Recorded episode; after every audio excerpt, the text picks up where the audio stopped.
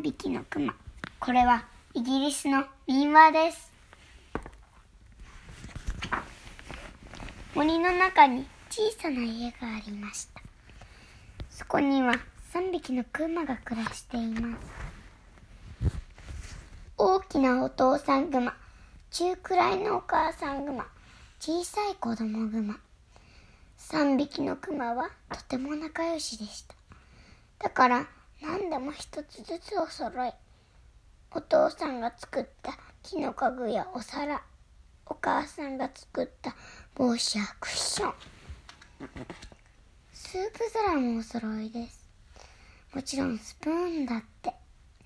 大きいのはお父さんグマ、中くらいのはお母さんグマ、小さいのは子供グマ。ユリイスだってお揃いです。大きいのはお父さんグマ、中くらいのはお母さんグマ、小さいのは子供グマ。そしてベッドだってお揃いです。大きいのはお父さんグマ、中くらいのはお母さんグマ、小さいのは子供グマ。ある日のこと、お母さんグマはスープを作りました。そしていつものように3匹のクマはお揃いの帽子をかぶって昼ごはん前の散歩に出かけていきました。その頃、野原で遊んでいた女の子が森に迷い込んで帰り道を探していました。足はくったくた、お腹もペコペコ、疲れてしまってもう歩けそうにありません。女の子は3匹のクマの家を見つけました。窓から中を覗くと誰もいません。ふんわりと美味しそうなスープの匂いがします。家の中に入るとお腹が空いていた女の子は大きなスープを一口飲みました。あちちち、女の子は熱すぎたので次は中くらいのスープを一口。あちち、まだ少し熱いので今度は小さなスープを飲みました。うん、私にぴったり。ちょうどいい熱さだったので女の子は小さなスープをペロリと飲み干してしまいました。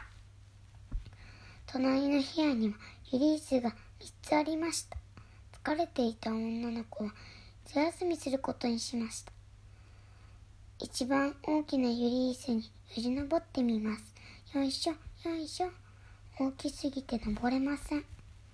次は中くらいのユリイス。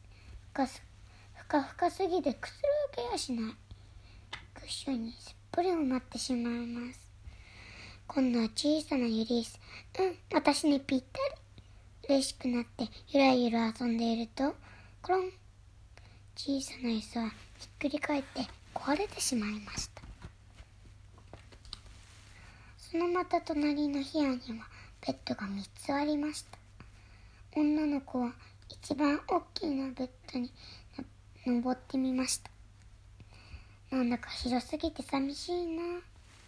次は中くらいのベッドに転んでみました。枕が高すぎて眠れやしないわ。今度は小さなベッドに潜り込みます。うん、私にぴったり。女の子はすやすやと眠り込んでしまいました。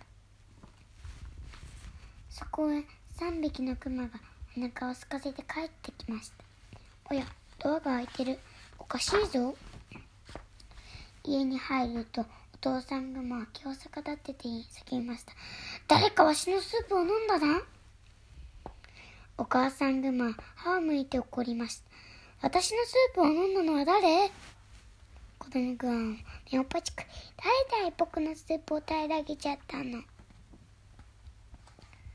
3匹のクマは隣の部屋へ行ってみました。誰かわしの椅子に座ったな。倒れているぞ。私の椅子に座ったのは誰？クッションがぺちゃんこ。誰だい僕の椅子を壊しちゃったの。3匹のクマはそのまた隣の部屋へ行ってみました。誰かわしのベッドに寝転がったったん。とお父さんグマ。私のベッドに寝転んだのは誰？失礼しちゃうわ。と母さんグマ。誰だい、僕のベッドに眠。と言いかけて、子供は、グマは女の子を見つめ続きました。この子だよ。僕のスープを飲んで、僕の椅子を壊して、僕のベッドで眠っちゃったのは。子供の声で目を覚ました女の子は、ギャー、大変、びっくりして天井に届くくらい飛び上がりました。そして一目散に逃げ出しました。3匹のクマは慌てて追いかけましたが、女の子はあっという間に森の中へ消えてしまいました。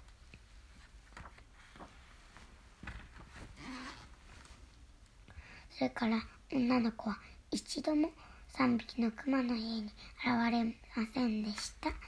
おしまい。